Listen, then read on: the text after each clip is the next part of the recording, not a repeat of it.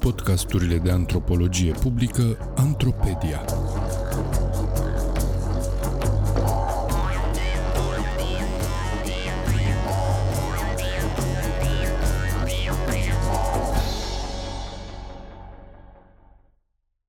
Învăț să mă bat sau să iau bătaie cu reguli.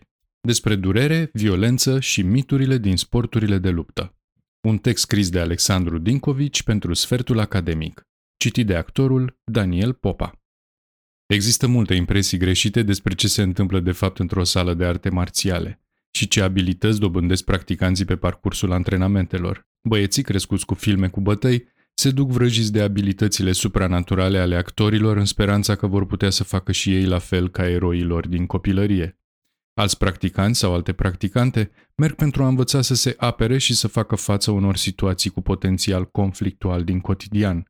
Însă puțin știu ce așteaptă cu adevărat în sală, unde află că nu există doar un anumit tip de durere sau un anumit tip de violență și uneori descoperă pe pielea lor că practica artelor marțiale este în mod indisolubil legată de reguli și de obiecte care îi limitează potențialul mult visat.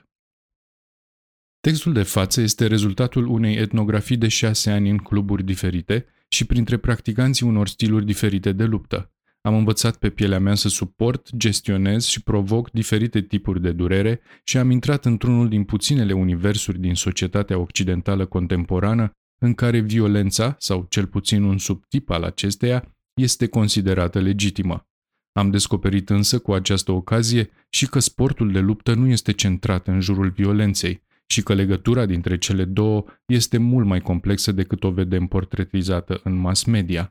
Sporturile de luptă sunt pentru multă lume un teren la fel de exotic precum cele mult mai îndepărtate geografic care au fascinat primele generații de antropologi.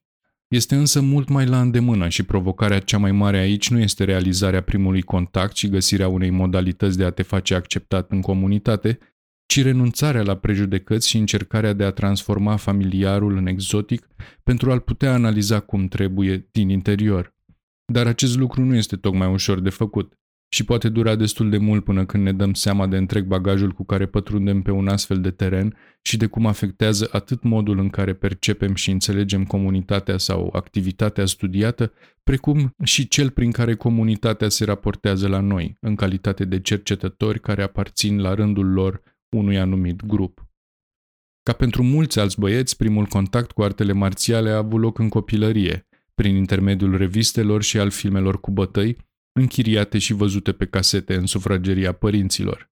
Această activitate părea, la vremea respectivă, să ofere un răspuns facil la întrebarea ce înseamnă să fii bărbat.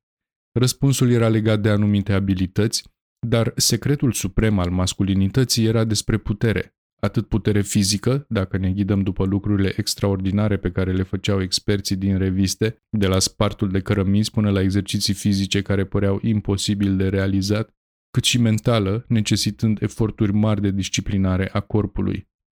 În filme, exista tot timpul un protagonist erou care proteja văduvele, orfanii, săracii și alte categorii sociale neajutorate și pe care toată lumea îl admira pentru abilitățile sale, puterea de a continua lupta în ciuda greutăților întâmpinate sau accidentărilor suferite și etica sa de neclintit. Indiferent de stilul practicat, el părea să obțină din partea sportului aceleași beneficii utile social și același set de abilități ușor de transferat din sală sau din mediul de antrenament într-o situație reală.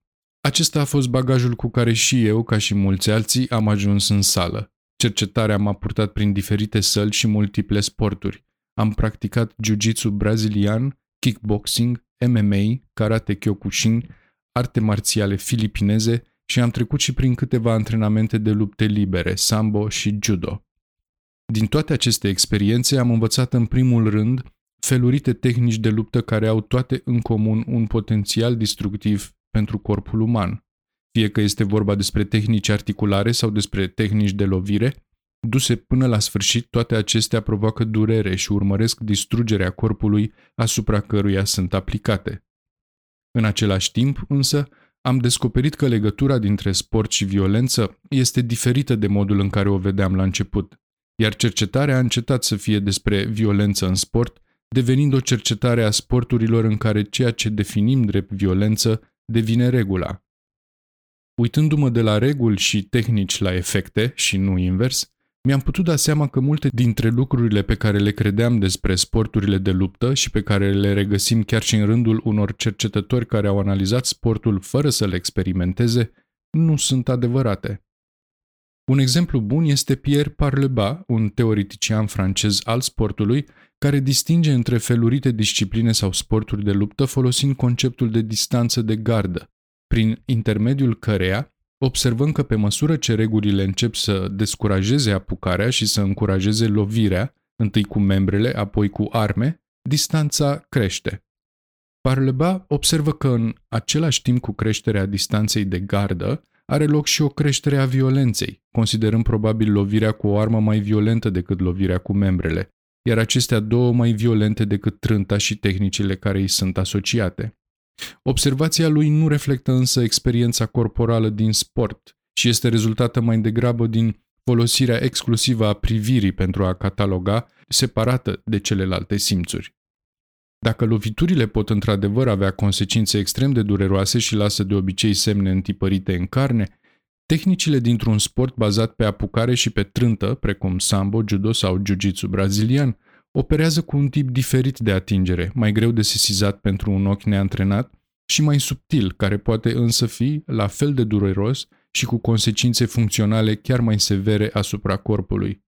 În jiu-jitsu brazilian, de exemplu, există tehnici cu ajutorul cărora poți rupe aproape orice încheietură și membru al corpului, de la degete la gât și mijloc. În plus, există și strangulări circulatorii și respiratorii care întregesc arsenalul, precum și o serie de aruncări care pot rezulta, la rândul lor, în accidentări severe. Există violență în ambele situații, însă de natură, nu de intensitate diferită. Fiecare sport de luptă este violent, dacă prin violență înțelegem intenția de a vătăma inerentă tuturor acestora. Nu există mai puțin sau mai mult la modul absolut și nu putem împărți sporturile pe categorii în funcție de acest criteriu. Există doar altfel. Fiecare tehnică, dacă este aplicată corect, va duce la o formă sau alta de durere. Ceea ce contează, în schimb, aici, este mai degrabă tipul de atingere și medierea contactului dintre cei doi adversari, distanța de gardă fiind mai degrabă un produs al unei culturi materiale sau obiecte diferite.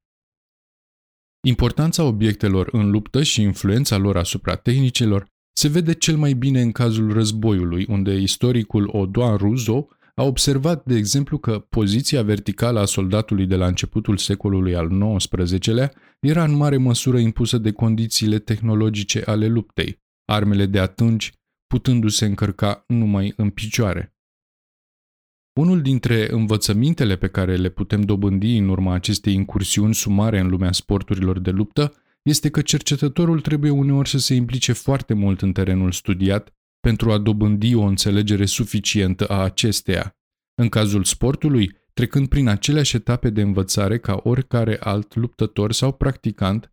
El are parte de o experiență împărtășită, care îl va ajuta nu doar să înțeleagă experiențele celorlalți, dar îi va permite să le și compare cu ale sale.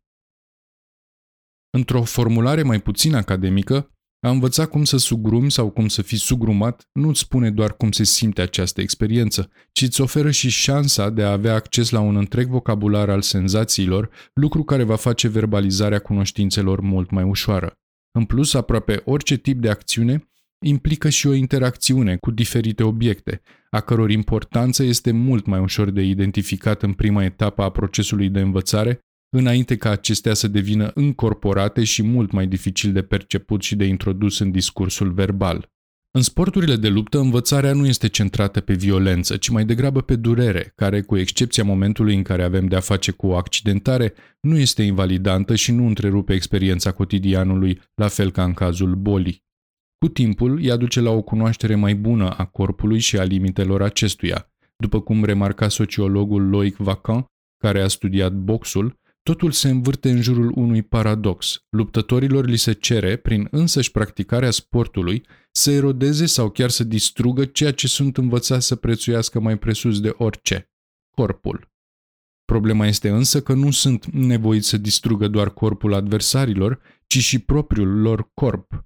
Pentru a-i putea supune pe alții tratamentului violent pe care sporturile de luptă îi învață, practicanții trebuie să își supună constant propriul lor corp aceluiași tratament. Nu poți să te bați fără a ști ce înseamnă durerea, cum îți reacționează corpul atunci când ești lovit și mai ales cât de mult poți duce. Nu te poți nici proteja de o lovitură dacă nu știi ce înseamnă lovitura respectivă și dacă nu ai simțit-o în prealabil, chiar dacă nu la capacitate maximă. Cum se leagă însă toate aceste lucruri? Care este legătura dintre violență, sporturi de luptă și conceptul nou introdus de cultură materială? Dacă sportul nu te învață efectiv bătaie, ci mai degrabă durere? Dacă tehnicile sunt atât de dependente de obiectele folosite în antrenament, cât de ușor este să te transformi în eroul din filmele cu Van Damme, care își folosește cu atâta ușurință cunoștințele din sală în societate?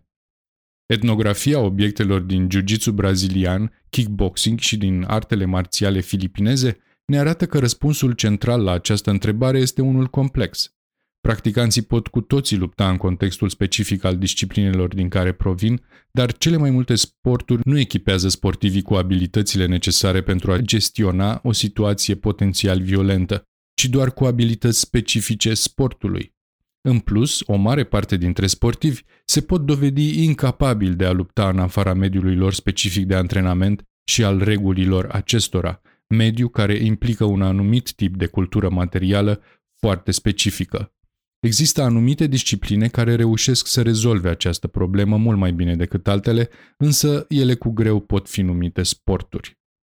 Ideologia sporturilor de luptă propovăduiește o utilitate a sportului care merge dincolo de contextul specific al acestuia și se resimte până și în cele mai ascunse cotloane ale cotidianului. Cei mai mulți practicanți, dacă sunt întrebați, vor ridica în slăvi abilitățile de autoapărare pe care sportul i-a învățat și vor apărea încrezători în capacitatea lor de a gestiona un conflict violent.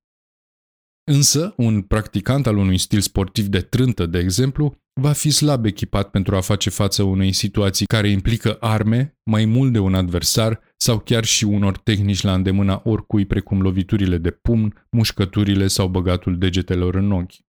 Dacă nu ia în considerare toate aceste posibilități la antrenament, el va avea în continuare mai multe abilități de luptă decât un om obișnuit, însă un bătăuș experimentat cu experiență de stradă, chiar fără antrenamente specifice, i-ar putea provoca probleme mari într-o luptă. Artele marțiale și, într-o mai mică măsură, și sporturile de luptă vând de multe ori mitul puterii, care se destramă de cele mai multe ori la contactul cu realitatea. Capacitatea de a provoca durere, învățămintele violenței din sală, pot ajuta într-un conflict, însă depinde de măsura în care abilitățile respective au fost exersate strict pentru astfel de situații și de măsura în care sportivul le poate face față.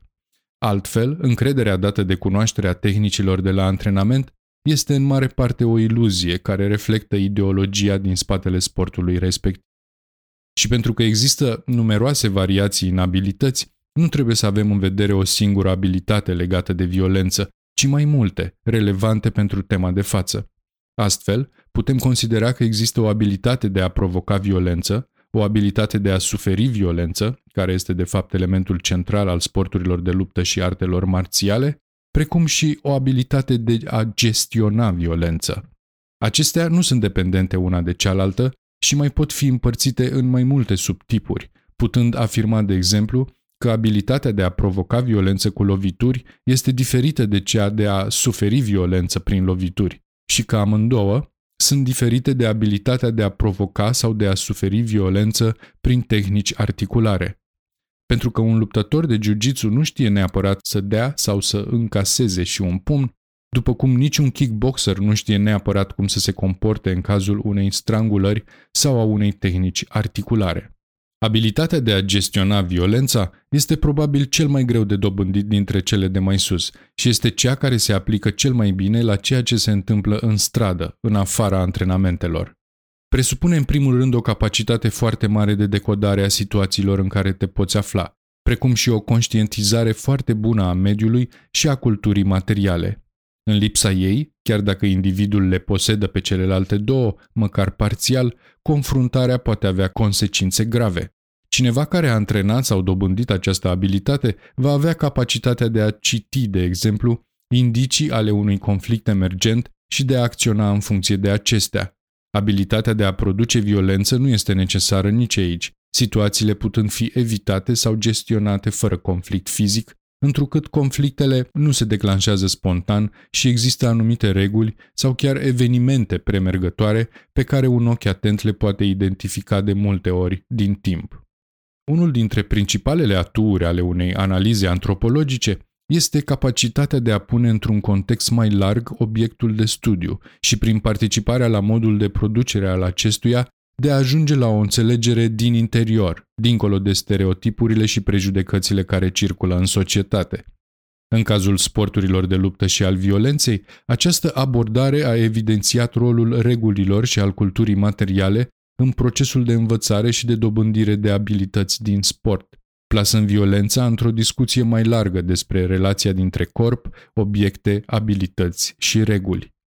Practica artelor marțiale este mai degrabă despre durere decât despre violență și dezvoltă de la caz la caz abilități de cele mai multe ori strâns legate de contextul în care acestea au fost antrenate și generate și dificil de transferat în afara sa. Bruce Lee ar trebui să-l poată bate astfel pe Van Damme, însă niciunul dintre ei nu ar putea ieși cel mai probabil basma curată din situațiile portretizate în filme.